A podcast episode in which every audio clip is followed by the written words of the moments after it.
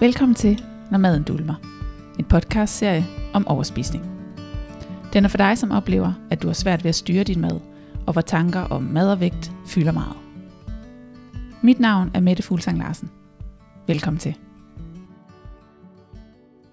Hej og velkommen til endnu et afsnit af Når maden dulmer. I dag der bliver formatet en lille smule anderledes, fordi vi har en fantastisk gæst med i studiet, så dagens øh, lytterspørgsmål det øh, udgår. Til gengæld så øh, har jeg på opfordring øh, været inde og lure på øh, Nova, Nova Storm, som øh, jo arbejder, eller som arbejder med traumer, øh, og da jeg var inde og kigge på hendes, øh, hvad hedder det, YouTube-kanal, så, øh, eller og hendes, for den sags skyld også hendes Instagram, der øh, blev jeg sådan helt opslugt af Novas univers. Så øh, derfor kunne jeg bare mærke, at jeg havde brug for at have Nova med herind og tale om traumer. Traumer er et emne, som, øh, som optager også mig rigtig meget, og som jeg i virkeligheden lang tid gerne vil have en med ind og, øh, og tale om. Så øh, velkommen, stort velkommen i hvert fald til dig, Nova. Tak.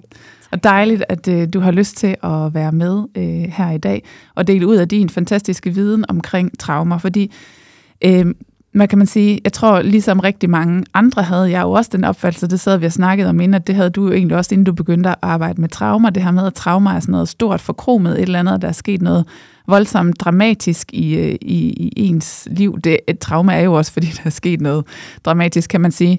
Eller vi har i hvert fald oplevet det som noget, der var dramatisk. Øh, men tit så i hvert fald, øh, eller tidligere har jeg jo forbundet det med, så det har det været seksuelle overgreb, det har været dødsfald, det har været skilsmisser, det har været sådan nogle andre sådan nogle livsændrende begivenheder.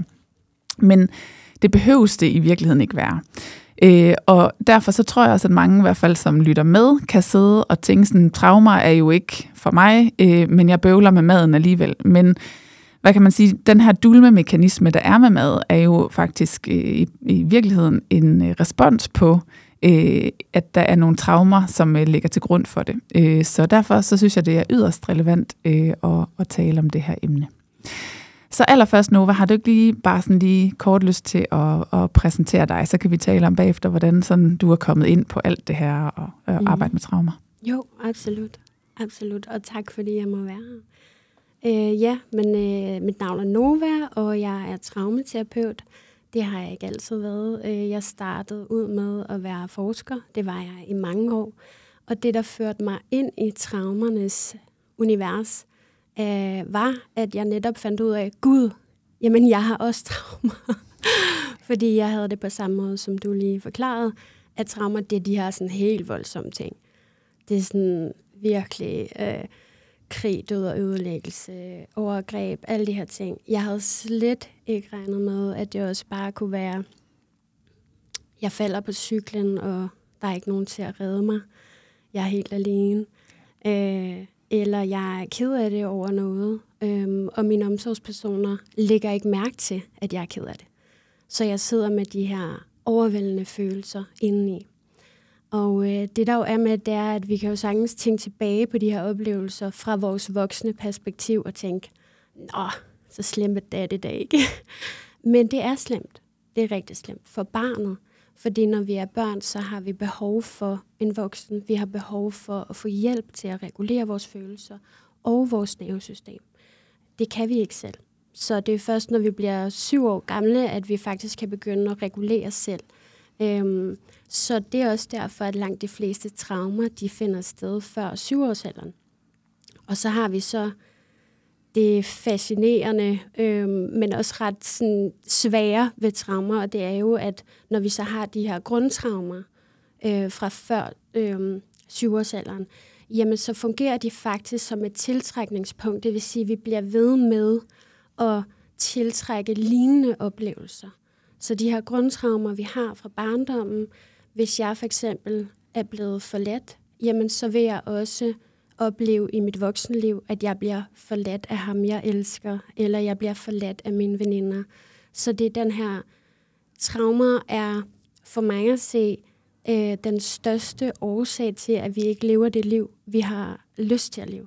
Altså, fordi de fungerer som sådan en usynlig kraft, der informerer al vores adfærd, vores tanker om os selv.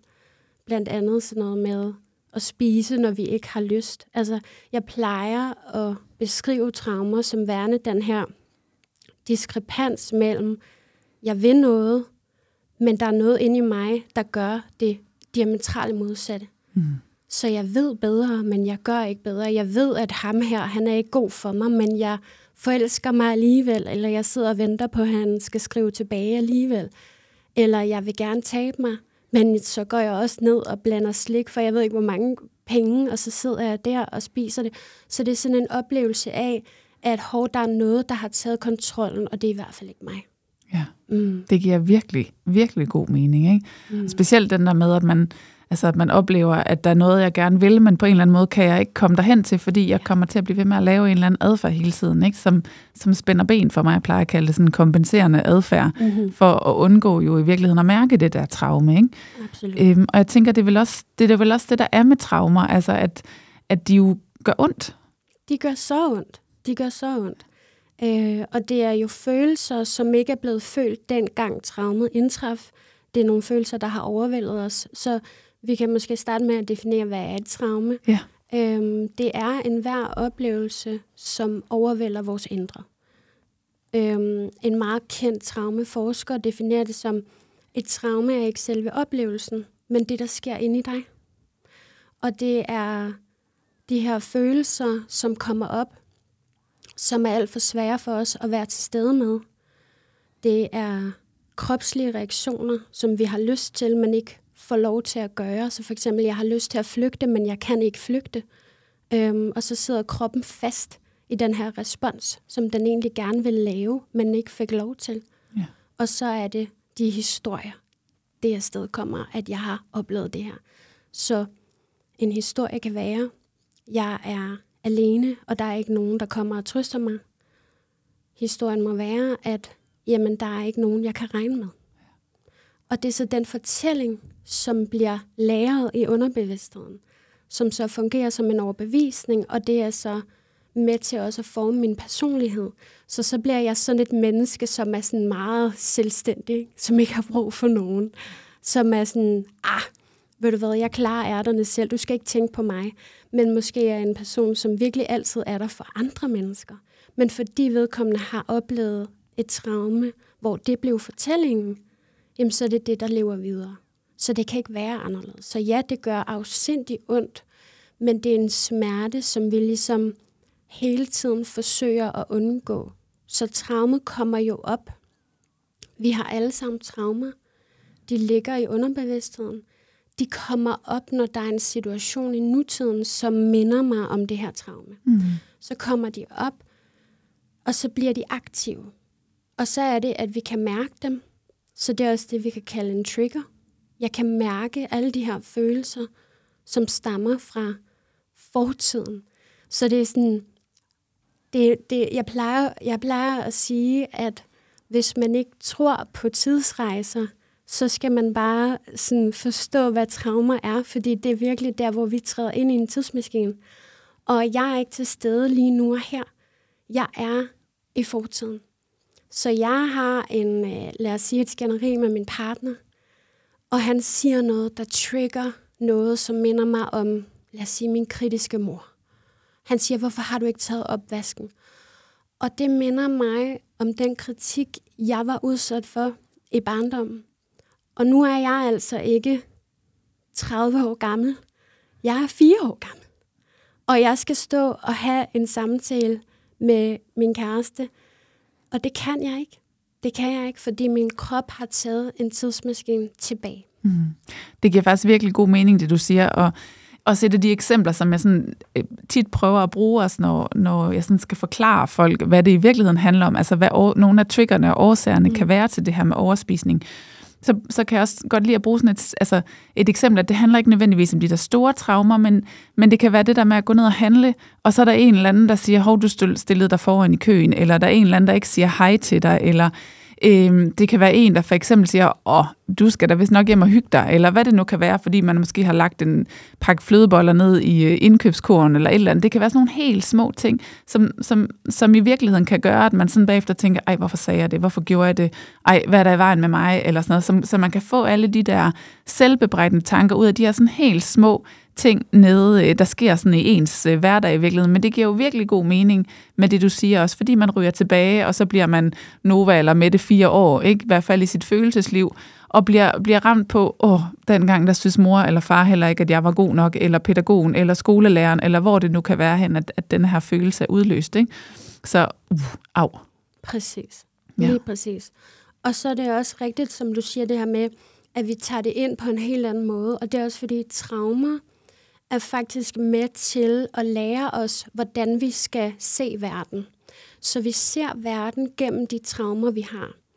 Så hvis jeg fik sådan en kommentar, og ikke havde et traume, så ville jeg bare tænke, nå, øh, spurgt. Altså, hvem, ja. hvem pokker har spurgt dig?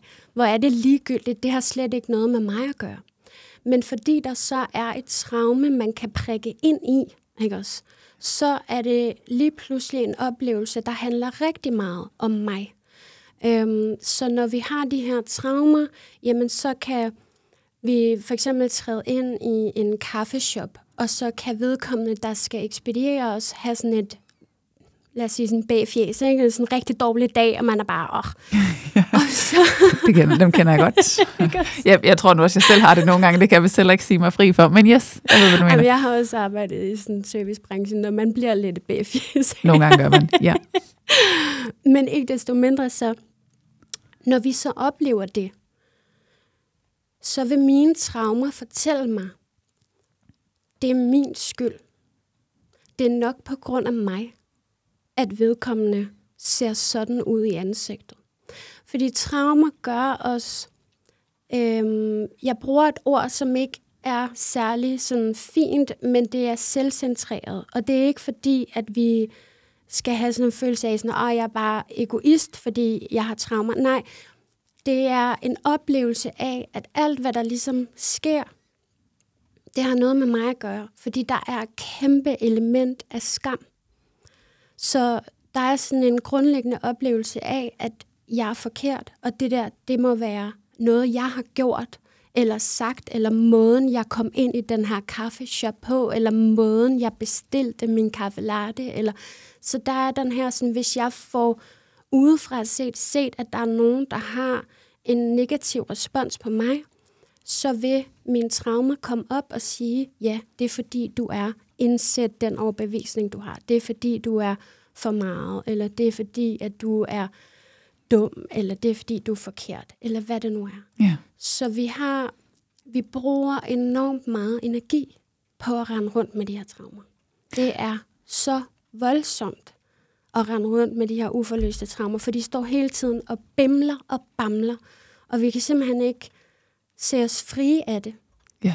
Ja, det giver så god mening. Og lige præcis det, der du nævner, kan jeg jo også sådan, altså bare det, du siger, det kan jeg jo genkende det for mig selv. Sådan, ja, jeg kommer til at tro, at det er mig, der har gjort ham der B-fjes, øh, mm. altså ked af det, eller vred, eller og så er det bare fordi, at nu er han bare træt af, at jeg kommer, så jeg må hellere gå min vej, eller et eller andet, fordi det er jo min skyld, eller et eller andet. Altså, jeg kan, så, jeg kan så tydeligt sådan få det der, ja. det der billede op, ikke? Øhm, af det. Og hvad hedder det? Øhm, men, men jeg får lige lyst til at knytte en kommentar også til mm. det, fordi, fordi noget af det, som, som jeg i hvert fald også tit har slået et, øh, et slag for, eller der er faktisk to ting, jeg har lyst til at sige. Jeg får helt vildt meget lyst til at snakke om det her, kan jeg mærke. Men, men noget af det, som vi tit har snakket, og som folk sådan tit spørger mig om, det der med, det, hvorfor kan jeg ikke bare sige pyt til ting? Ikke? Mm. Altså alle andre, de kan bare sige pyt, og så er de bare ligeglade, og så kan de bare gå videre.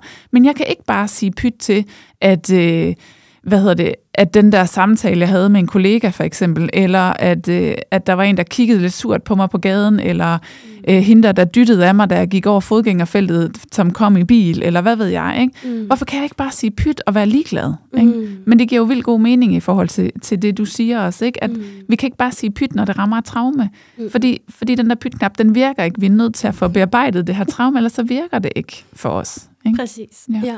ja.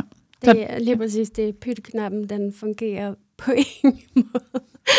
Og i virkeligheden er det jo en... Jeg kan godt lide at se det som, at traumerne i virkeligheden gerne vil hjælpe os.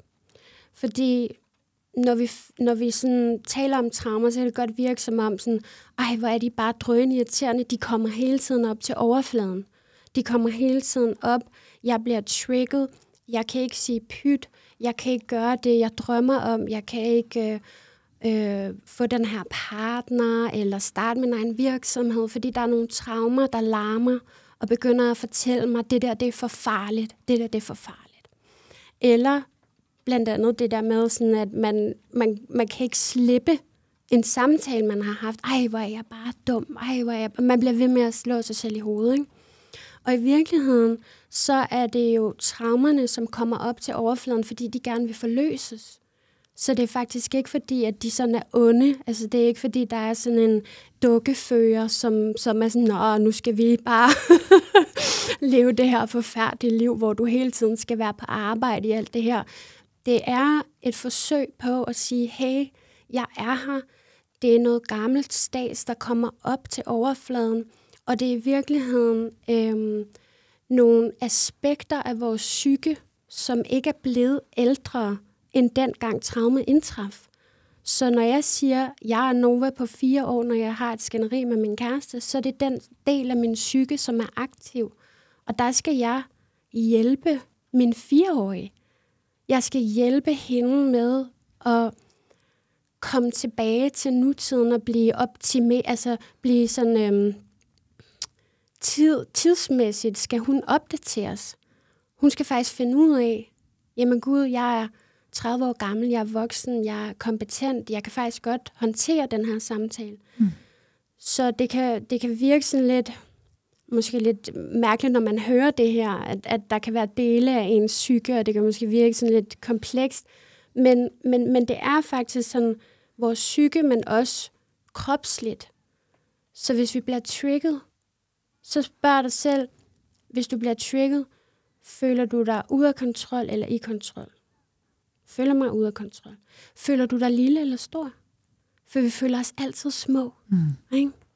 Så det er sådan helt fysiologisk, at jeg ja. faktisk har taget en tidsmaskine tilbage.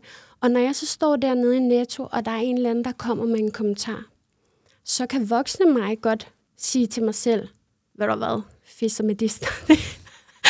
altså, jeg kan være ligeglad. Men barnet, der er blevet aktiveret, kan ikke være ligeglad. Fordi de følelser, der kommer op i mig, det er så voldsomme følelser af pinlighed, af vrede, af kederlighed, af alle mulige ting. Og så den her oplevelsestilstand af skam. Ikke? Ja, ja. Det er så fint det der med, fordi det hænger jo altid sammen med skam. Altså vi skammer Absolut. os jo over de her sider af os selv, og tænker, det er jo også derfor, at vi, vi altså, vi tager sådan nogle masker på for at gemme os øh, bag alt muligt andet adfærd. Ikke? Om så er jeg hende den søde, så er jeg hende den så er jeg hende den glade, så er jeg hende den sjove, så er jeg hende den et eller andet. Så vi forsøger at dække over de her, mm. øh, de her traumatiske øh, oplevelser, eller i hvert fald den her følelsesmæssige tilstand, vi i virkeligheden er i. Ikke? Så vi prøver hele tiden sådan for at, at, at kompensere for de her ting. Jeg får lige lyst til at være sådan lidt mere nysgerrig på, fordi nu siger du det der med, øh, at, man, at det altid sådan er kædet sammen med sådan en følelse af, at man, at man i hvert fald ikke føler sig så gammel. Jeg tror sådan, det jeg måske mærker, når jeg øh, har noget med min kæreste. Det kan, jo ikke, det kan jeg jo ikke lyve at sige, at vi bare har det perfekte forhold. Selvfølgelig har vi jo også alle mulige op- og nedture. Men jeg tror, det jeg sådan egentlig har, det er, at jeg har altid lyst til, at der er en, der kommer og redder mig fra situationen. Altså jeg har altid brug for, at det er ham, der kommer og lapper mig igen. Ikke? Mm. Altså sådan indtil det ligger op for mig. Ah, okay, så jeg tror, det er den følelse, jeg har, mm. når jeg føler mig lille. Det er, at jeg i virkeligheden har godt, altså jeg drømmer om, at der kommer en voksen og redder mig, og tager, og tager følelserne fra mig, og holder om mig, og siger, nu er det hele taget væk igen, skat. Ikke? Præcis. Ja. Præcis. Ja. Og det er jo øh, størstedelen af de traumer, vi har, det er de her relationelle traumer, følelsesmæssige traumer, hvor at barnet har været i en situation, hvor vi har manglet en til at redde os. Så jeg har stået på legepladsen, og mine venner har sagt, ej, vi gider ikke lege med dig. Og der har ikke været en voksen. Ja. Så alle de her øh, traumer har et element af, at barnet har manglet, at der har været en voksen til at kunne redde, eller hvad man kan man sige, øhm, i hvert fald hjælpe barnet igennem de her svære følelser, ja. som opstår i barnet. Ja. Så alle traumer har et element af, og det er også derfor, når jeg laver traumaterapi, at vi er inde og reparerer på, hvad var det, du manglede dengang. Og langt størstedelen af gangene er det, at jeg manglede en til ligesom at komme og redde mig. Ja. Absolut. Ja, det giver super god mening. Mm-hmm. Og bare lige sådan for, at man ikke sidder derude og tænker, nu må jeg ikke lade mit barn før syv år være ude af, af syne, så har alle altså traumer. Det er jo også sådan, det, noget af det, der er med til at skabe vores personlighed på mm-hmm. godt og ondt. Ikke? Altså det er jo også det, der gør os til dem, til dem vi er. Mm. Så vi kan jo heller ikke helt være det foruden, selvom det selvfølgelig kunne være meget rart. Ikke? Men, men, men man kan jo, som du siger, arbejde med dem her efterfølgende og få lappet på det, der, mm. der, hvad hedder det, der ikke har været så hensigtsmæssigt tidligere. Men jeg får lige sådan lyst til, hvis man nu sidder derude og tænker, okay, jeg ved faktisk ikke rigtigt, om jeg har et traume. Altså, hvordan ved man, om, om det er et traume, og hvordan fandt du selv ud af, at du havde traumer? Mm. Så altså, jeg fandt ud af, at jeg havde traumer. Det var overhovedet ikke intentionelt, øh, at jeg skulle starte i traumaterapi. Jeg var som sagt ansat som forsker. Forsket i mange år i organisationskultur. Og øh, så begyndte jeg at interessere mig for ligestilling øh, i organisationer og på arbejdsmarkedet generelt. Jeg begyndte at interessere mig for sexisme. Og jeg har selv været udsat for sexisme og jeg har selv været udsat for overgreb. Men da de her ting skete, søgte jeg hjælp. Det hjalp mig ikke at tale med psykologer. Så hvad gør man så? Man fortrænger det. Man kommer videre. Ikke? Og det er det, der er så vildt med traumer, det er, at Mm, vi, vi kan faktisk godt skubbe dem ned. vi kan godt skubbe dem ned og ligesom øh, gøre alle mulige ting, for at flygte fra dem, for at dulme dem væk, alle mulige ting, for ikke at være i kontakt med alt det der, der gør ondt indeni. Ikke? Så det var det, jeg gjorde. Øhm, så kom jeg så, jeg fik en mulighed for at skrive en bog om sexisme på Danske Universiteter. Vi havde lavet et case-studie, mig og min forskningsgruppe, interviewede kvindelige professorer, øhm, og andre selvfølgelig ansatte på Danske Universiteter, og vi spurgte ud faktisk til alle, har du været udsat for sexisme på en arbejdsplads? Og så fik vi en hel masse svar tilbage. Og så sad jeg og skulle kode den her data, sad med de her historier, og så var det, at mine traumer de blev vækket. Uden at jeg vidste, at det var det, der skete. Så jeg begyndte at arbejde meget mere. Der var sådan en følelse af, sådan, okay, det her det er virkelig vigtigt. ja. Det her det er bare virkelig vigtigt. Øhm, så jeg arbejdede dag og nat, og hvis jeg ikke arbejdede, så havde jeg virkelig et behov for at dulme. Så jeg dulmede med alkohol og cigaretter og mad og stoffer og alt, hvad man kunne finde på at dulme med. Det dulmede jeg med. Øh, også relationer til mænd. Det hele. Den har jeg også været omkring. så, øhm, så jeg var på en flugt fra mig selv. Øhm, og jeg jeg, jeg fik det jo virkelig, virkelig dårligt. Altså, jeg havde mega meget angst og depressive perioder og absolut også stress og alle de her ting. Øhm, og jeg havde ligesom ikke... Øh, jeg tænkte bare, om det er jo fordi, jeg sidder med de her ting. Det er jo nogle voldsomme historier, jeg sidder og læser, og selvfølgelig er det det, der trigger mig. Men det er det, der er vigtigt med triggers, det er, at sådan, der er altid noget at trigge ind i. Ikke også? Så sådan, jeg kan godt lide at tænke på trigger som den der trigger, der er på en pistol. Mm. Ikke? Og det kan føles som om, at den anden skyder mig. Men den eneste grund til, at det kan gøre så ondt, som det gør, det fordi der er et allerede eksisterende sorg, ja. som vedkommende skyder ind i. Og det var jo det, der skete med mig. Jeg havde jo alle de her sorg, Øh, traumer er jo også altså, græsk og betyder sorg. Ja, øhm, det er så fint, synes jeg. det er, en, over, ja, en oversættelse. Ja, ja, det er så fint. Så de kom jo op. Øhm, og det, der så skete, det var, at øh, jamen, jeg blev ved med at prøve at flygte fra dem selvfølgelig. Øh, så jeg levede sådan lidt et dobbeltliv. Så øh, udefra set var jeg hende her forskeren. Jeg var også feministisk aktivist, så jeg stod på scenen og talte til kvinder om, øh, hvad de kunne gøre for ligesom at kravle karrierestigen, og jeg talte også til kvinder om deres forhold til mænd, og altså, at man skulle invitere noget mere selvkærlighed, og alt det her. Jeg havde, jeg havde posen fyldt med gode råd, og jeg kunne ikke finde ud af at anvende dem på mig selv. Jeps. Men øh, til sidst så skete der det, at øh, jeg ikke kunne flygte længere.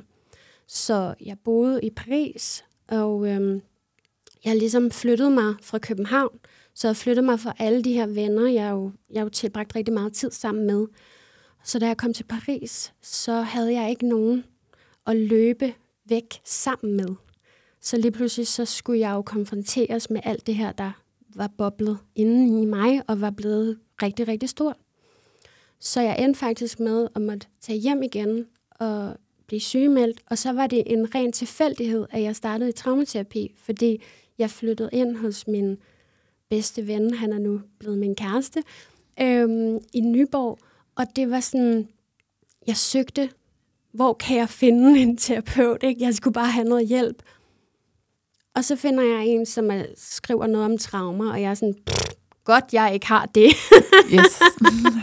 altså, det er i hvert fald ikke mig, det ja. der. Og jeg kan huske, at jeg også sagde det til hende, da jeg kom første ja. gang. Så sådan, altså, du skal bare vide, at jeg har altså ikke nogen traumer, men jeg har det virkelig dårligt. og hun var bare sådan, ja, den, den har jeg hørt før, og det er sådan en meget naturlig reaktion. Øh, og, øh, og så forklarer hun mig, hvad traumer er. Samme øh, forklaring, som jeg altså, går ud med i dag, ikke også det her med, at det er bare en hver oplevelse, som har overvældet os.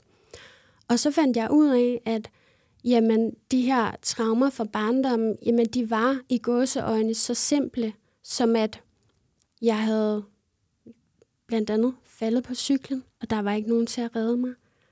Jeg havde været ked af det over, at der var nogle af mine veninder. Jeg måtte ikke lege med dem. Det var ikke fordi, at de ikke ville lege med mig, men det var faktisk pædagogerne, som havde sagt, nej, I, I er på hver jeres stue.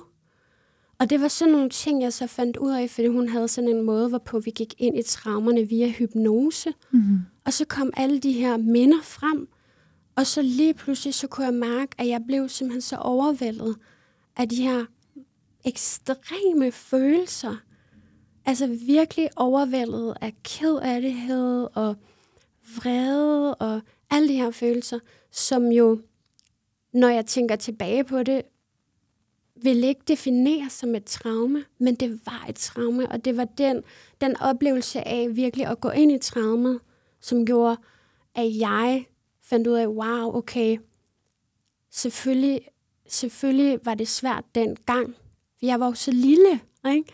Så jeg havde virkelig sådan, der voksede sådan en kæmpe kærlighed og omsorg øh, for det her lille barn, som stod der helt alene, ikke også? Og ikke få hjælp til at bearbejde de her følelser. Ja, ja det giver super, super god mening. Mm. Og, og også det der med, at, at man kan jo ikke, du kan ikke, jeg tænker, man kan ikke sætte sådan en formel på, altså hvad et traume er på den måde, fordi det er jo individuelt, det kommer mm. jo an på, hvad det er for en følelse, man har fået mm. indeni, ikke? Og det er jo også det, der gør, man, jeg tænker, man kan jo også stadigvæk godt få traumer som voksen og sådan noget. Ikke? Mm. Så det kommer jo an på, hvad det er, man har med i bagagen, hvordan det er, man tolker situationen, og hvor mange ressourcer du selv føler, du har i den situation. Altså føler man sig låst i den og fanget i situationen, eller føler du, du faktisk har nogle ressourcer at rykke rundt med i den situation, du står i. Ikke? Mm. Så på den måde er det jo, altså, kan man jo ikke sige, ej okay, du har sgu da ikke fået et traume over, at der er en pædagog, der sagde, at du ikke måtte lege med hende anden, fordi I var på hver jeres stue. Ikke? Mm. Men hvis det for dig har føltes mm. som som øh, i princippet magtanvendelse eller overgreb eller mm. et eller andet. Ikke? Altså, hun, pædagogen er jo helt sikkert ikke med vilje lavet et overgreb på dig. Mm. Men der skal jo, altså, som du siger, der er jo alle mulige små episoder, som vi som børn kan tolke på alle mulige forskellige måder, som kan give os de her større eller mindre sår, som jo er med til at danne vores personlighed. Ikke? Præcis. Ja. Lige præcis. Ja. Og det er også det her med, fordi der er jo mennesker, der vil sige, ej, det er da ikke et traume der er mennesker, som vil sige det, og der har det sådan lidt, jeg tror, at de mennesker, det er dem selv, de snakker til. Så de kan mærke noget inden i dem, men de vil ikke forholde sig til det. Øhm, og jeg tror, det er vigtigt det her med at sige, at nu er vi blevet voksne, og vi er kompetente, og sådan en oplevelse vil selvfølgelig ikke øh, vælte mig. Men det gjorde den, da jeg var barn. Og så er der også noget i forhold til børns sensitivitet. Ikke også? Så rigtigt som du siger, at det er altid individuelt. Det er, traumer er som sagt ikke oplevelsen, men det, der sker inde i dig. Så et, et hvert traume er jo unikt, og det er også derfor, det er monsterspændende, fordi jeg ved ikke, hvad der kommer til at ske, når jeg går på arbejde og går ind i de her traumer med, med folk. Og det sjove er også, at vi, det er sådan meget almindeligt, at man tror, at man ved, hvor man skal hen. Så jeg havde blandt andet sådan en øh, øh, frygt for at tale øh, til større forsamlinger, hvilket var ret problematisk, fordi jeg havde et job, hvor jeg skulle holde workshops sådan ret tit øh, for store danske virksomheder, hvor jeg skulle tale om sådan sexisme på arbejdspladsen. Og det jeg jo så gjorde, det var, at inden jeg skulle derop, så tog jeg lige et glas vin, eller røg lige nogle cigaretter, eller igen for at dulme den her oplevelse af, og følelser, jeg havde inde i. Og det, der så øhm, sker, det er, at øh, jeg får den her viden omkring traumer, og jeg tænker, Nå, der må selvfølgelig ligge et traume bag. Ikke også? Der må ligge et traume bag, at jeg ikke tør at stille mig op og tale for en større forsamlinger.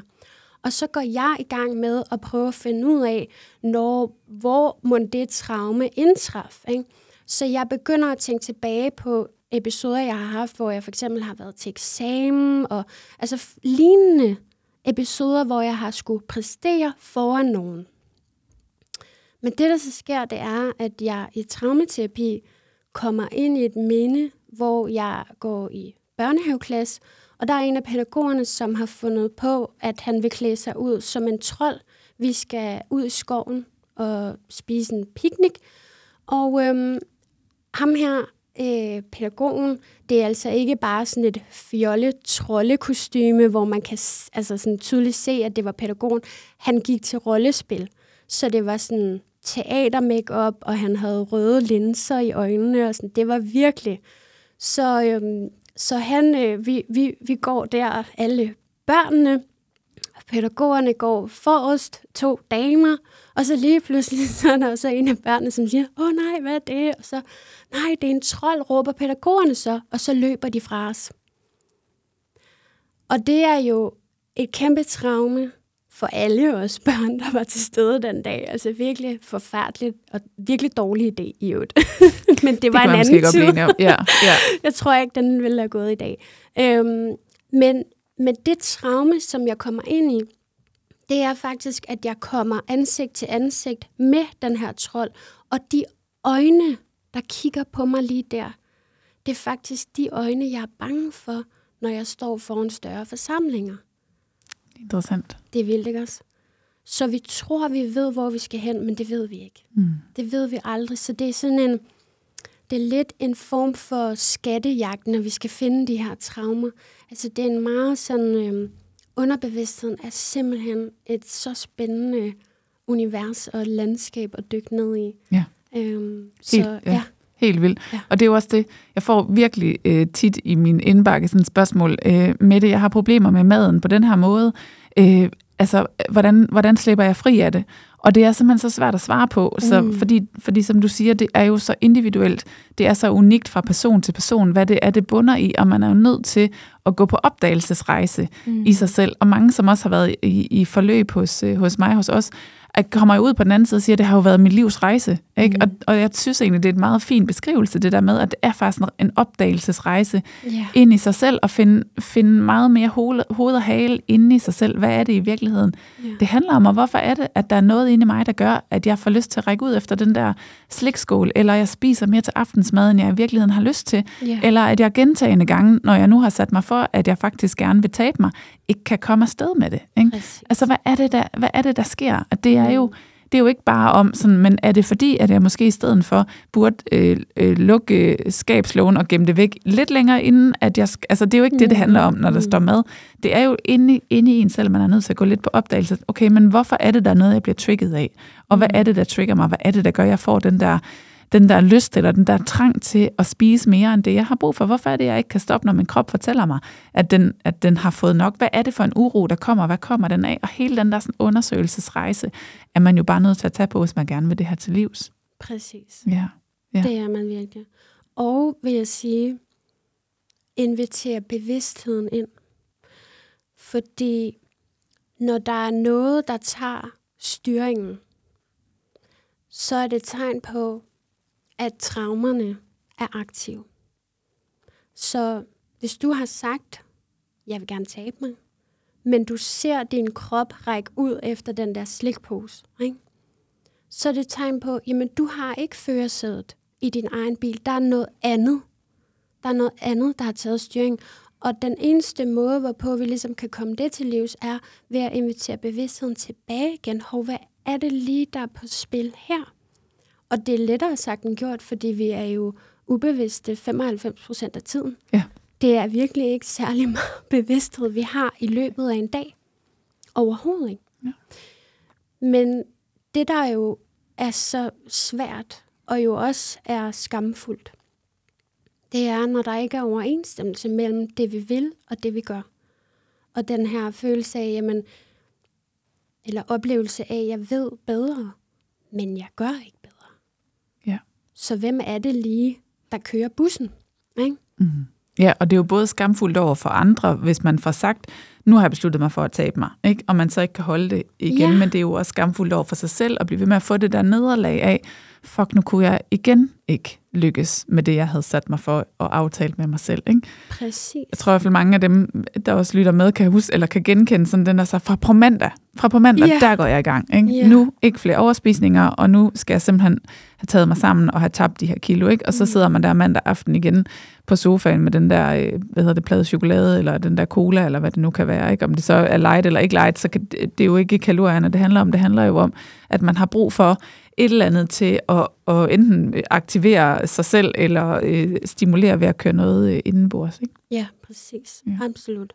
Og jeg vil sige, altså fra mit perspektiv, at i den her situation, hvor du ikke føler, at du har kontrol, men du siger, at jeg starter på mandag, og så sidder du igen og spiser lidt for meget, eller der vil det være sådan, så at traumet kommer op til overfladen. Traumet er aktivt.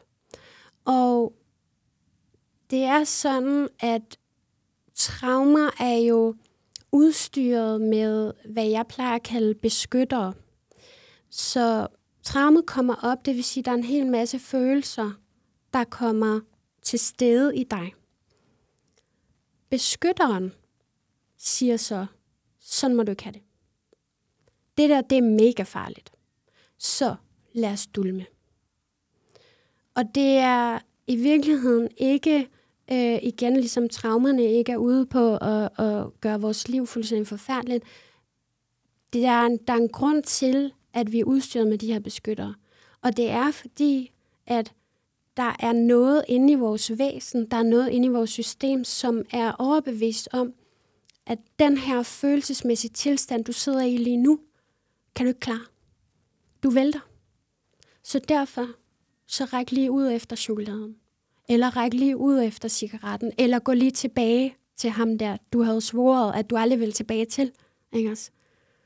Så ideelt set har vi jo kontrol over vores krop og vores hjerne. Ideelt set, så tænker jeg kun de tanker, jeg gerne vil tænke. Ikke? om mig selv. Positive tanker, af hvor du ved, livet er bare fantastisk, og jeg har også kontrol over min krop, så når jeg siger, at jeg vil gøre noget, så gør jeg det. Men det har vi oftest ikke. Altså, det har vi oftest ikke. Så der er oftest meget stor sådan diskrepans mellem det, jeg gerne vil, og så det her system, jeg har, som forsøger at beskytte mig. Og derfor så er det også min overbevisning, at vi skal lære os selv at kende. Så vi skal vide, hvad er for eksempel nervesystemets rolle i, når jeg har de her oplevelsestilstande. Hvad er følelser, de her beskyttere, der er knyttet til, hvad er traumer? Altså forstå, hvordan vi fungerer først og fremmest, fordi vi har ikke fået en brugsanvisning. Vi har ikke fået at vide i folkeskolen, at jamen, du udstyrer med et nervesystem, og nervesystemet fungerer sådan her. Traumer gør, at de kommer op til overfladen, de, de er med til at skabe vores personlighed. Altså, vi har slet ikke fået den her uddannelse. nope. Så vi ved ærligt talt ikke, hvad vi skal gøre. Vi kan bare mærke ubehaget, og vi kan mærke skammen over, at det, jeg sætter mig for, det er ikke det, der sker. Og så er det, at vi internaliserer det, og vi begynder at tænke, så er der nok noget galt med mig. Hvorfor er jeg så dum, at jeg ikke kan finde ud af at tabe mig, eller jeg ikke kan finde ud af at stoppe med at spise så meget, eller jeg ikke. Og den indre dialog er med til at fastholde os i den her onde, onde spiral, hvor traumet bliver aktivt, følelserne kommer, beskytteren siger, det her, det kan vi ikke klare, luk ned, jeg spiser for meget, bagefter, så skammer jeg så mig selv over, at jeg har spist for meget. Det er også en svær følelsesmæssig tilstand at sidde i, og så starter det hele forfra igen. For så skal jeg dulme, at jeg skammer mig selv så meget. Det giver simpelthen så god mening. Ja, det giver super god mening, og enormt fint beskrevet det her med også, hvordan cirklen den bare går igen og igen og igen. Ikke? Ja. Og også selvom man, jo, man måske sidder derude og tænker, jamen jeg har jo nogle gode perioder eller et eller andet, så, så er det jo tit sådan noget med, så kan man, altså det kan jeg i hvert fald kende fra mig selv, ikke? at så kan man godt have sådan en periode, hvor det kan køre i ring i flere dage i streg, eller flere gange i løbet af en dag, eller et eller andet. Ikke? Og, og det er jo så opslidende øh, at, at være i. Ikke? Mm. Ja. Ja. Præcis. Ja. Og hvis jeg bare lige må knytte en kommentar til det her med beskytter, fordi det igen sådan kan lyde sådan ret øh, abstrakt. Der er ikke særlig mange af os, der kan finde ud af at være til stede med vores følelser. Vi har skabt et samfund, hvor det samfund, vi har skabt, er en direkte repræsentation af vores manglende evne til at være til stede med vores følelser. Så det arbejdsliv, vi har, Netflix, altså alle de her ting, som vi kan trække på, er jo ting, der dulmer. Mm. Ikke? Mobiltelefon, Præcis. sociale medier det. Præcis. Ja. Så vi har skabt sådan en verden fuld af muligheder for at dulme. Ikke?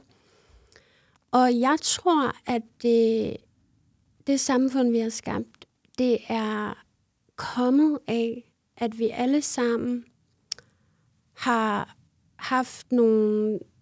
Altså, vi, vi, vi har alle sammen haft svært ved at være til stede med vores følelser, og vores omsorgspersoner har også haft svært ved at være til stede med deres følelser, og deres omsorgspersoner. Altså, så det er sådan en... Vi, vi, vi bliver bare fortalt det, som går igen og igen i arv. Fordi noget, jeg i hvert fald har fundet ud af, det er, at de overbevisninger, jeg havde omkring det at føle, det var noget med, at jeg skulle bare komme over det. Og jeg var også bange for at have det dårligt. Ikke? Jeg ville bare gerne have det godt hele tiden. Og hvis jeg så blev ked af det, så var jeg sådan, ej, hvordan kan jeg få det bedre? Hvad kan jeg gøre for at få det bedre? Og vi hører det rigtig meget i vores samfund i dag, det her med sådan, få det bedre. Og det, jeg har lært omkring følelser, det er, at vi skal være til stede med dem. Og så forlader de os. Men hvis vi bliver ved med, og når de kommer op og er til stede, og løbe væk fra dem og dulme, så skubber vi dem bare ned igen. Så jeg har sådan et billede af en trykflaske, ikke? Altså, hvor vi bliver ved og ved og ved med at komme mere derned. Og til sidst så springer den, ikke? Mm. Ja. Og det, der er med det, det er, at der, vi kan ikke komme igennem det her, uden at vi går på opdagelse i, hvad er mit forhold til følelser? Fordi hvad er det, jeg prøver at undgå ved at dulme? Ja. Hvad er det, jeg ikke har lyst til at være til stede med inde i mig? Og det kræver altså, at vi starter fra scratch. Det her, det er en følelse, ikke? Hvordan føles det at være ked af det? Kan jeg tillade mig selv at være ked af det? Fordi det at dulme er altid en flugt væk fra det, der sker inde i. Og det er jo skrækkeligt, at vi skal have det sådan. Fordi det er jo noget inde i os, som vi flygter fra. Lige præcis. Så nærvær med Mm. sine egne følelser Mm. er vejen i virkeligheden til at få løst dem. Ja, præcis. Ja. Og de overbevisninger, jeg har knyttet til det at føle, Ja. har jeg en overbevisning om, at det at have det dårligt, det skal jeg hurtigst muligt komme væk fra. Har jeg en overbevisning om, at tiden lærer alle sorg, eller hvad er det for nogle historier, jeg er blevet fortalt omkring det at føle? Ikke? Hvordan har mine omsorgspersoner håndteret deres følelser? Har jeg fået at vide, ej, lad lige mor være, fordi hun er ked af det? Nå, så lærer barnet, okay, hvis jeg er ked af det, så skal folk lade mig være. Så skal jeg dele med det selv. Eller har jeg fået at vide, når jeg er faldet og slået mig, ah, op og stå, ikke? Børste af dig. Kom nu, videre. Så er overbevisningen, at jeg skal komme videre. Præcis. Jeg kunne simpelthen spørge dig om en milliard flere spørgsmål, og sidder sådan her nærmest brænder ind med dem, men tiden løber også, yeah. så, så måske må vi lave en, øh, hvad hedder det, en version 2 på et tidspunkt, eller et eller andet. Men øh, her afslutningsvis har jeg lige lyst til, om, altså, hvis man nu sidder der og tænker, okay, jeg tror måske nok, jeg har et traume, øh, så hvordan kommer jeg i gang? Så ved jeg godt, det er et kæmpe spørgsmål. Hvis du skal slutte af her med at sige, altså en god ting, hvor man kan starte hen, en udfordring, vi kan sætte folk på for at blive lidt mere nysgerrig på sig selv i det her traumearbejde, og måske komme i gang med det. Hvad kunne det være? Mm. Må jeg sige to ting? Ja, det må du gerne. så det ene er, øhm, jeg har en øvelse, der hedder kompetent beskytter. Og det er egentlig en øvelse, en somatisk øvelse, som når vi bliver trigget, så når vi får de her store følelsesmæssige oplevelser, vi ikke kan være til stede med, ligesom du beskriver det her med, at du vil gerne have, at din partner kommer og redder dig. Det vi skal gøre, det er, at vi skal redde os selv.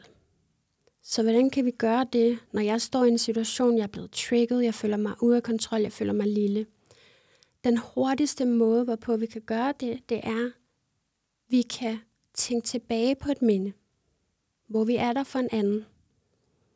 Og så virkelig lade os selv marinere ind i det her minde.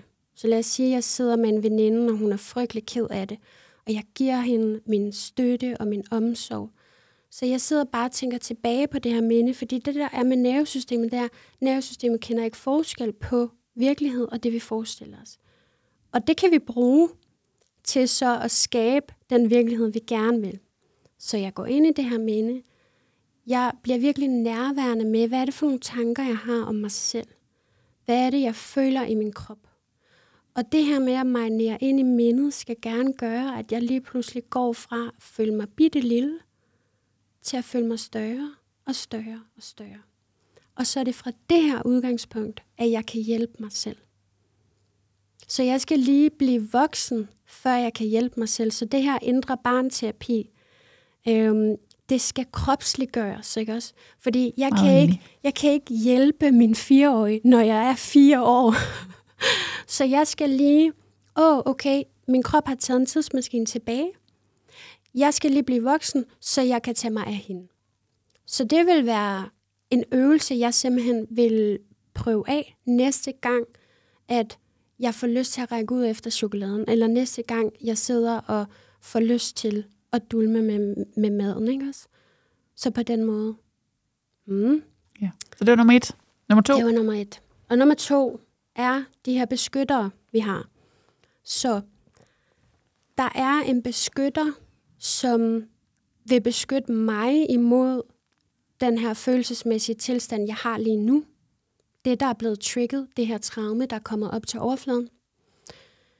Så beskytteren tager førersædet. Jeg plejer også at sige sådan, at øhm, når vi ikke er i kontrol, så er det fordi enten vores nervesystem eller vores beskytter, eller hvad det er, ligesom har taget førersædet, og så er vi blevet kastet om på bagsædet. Ikke? Så får vi ikke lov til at køre bil længere.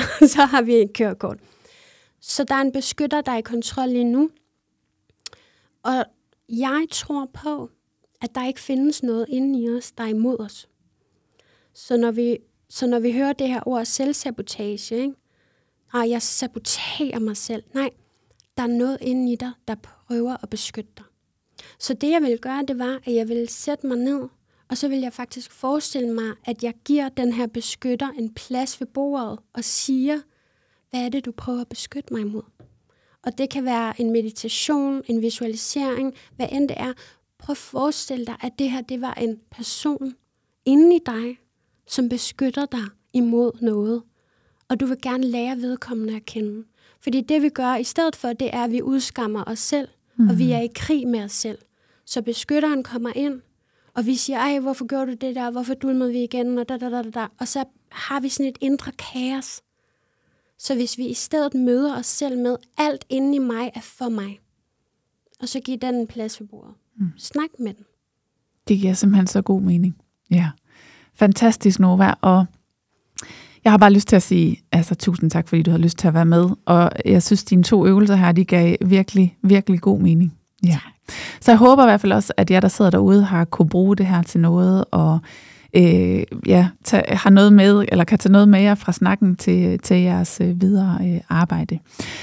Øh, jeg skal lige, inden vi slutter af, så vil jeg bare lige sige, at hvis I har, hvad hedder det, øh, lyst til at, øh, hvad hedder sådan noget, at hjælpe øh, både, tænker både Nova og mig, men i hvert fald også øh, podcasten her, så må I meget gerne dele, at de lytter til det og tagge os på sociale medier, øh, eller i det hele taget bare tale om, at de lytter øh, til det, og hvad for nogle afsnit, de synes er gode, øh, så, øh, så vil vi i hvert fald være rigtig glade. Men Nova, sådan lige på faldrebet, vi har lige øh, 10 sekunder.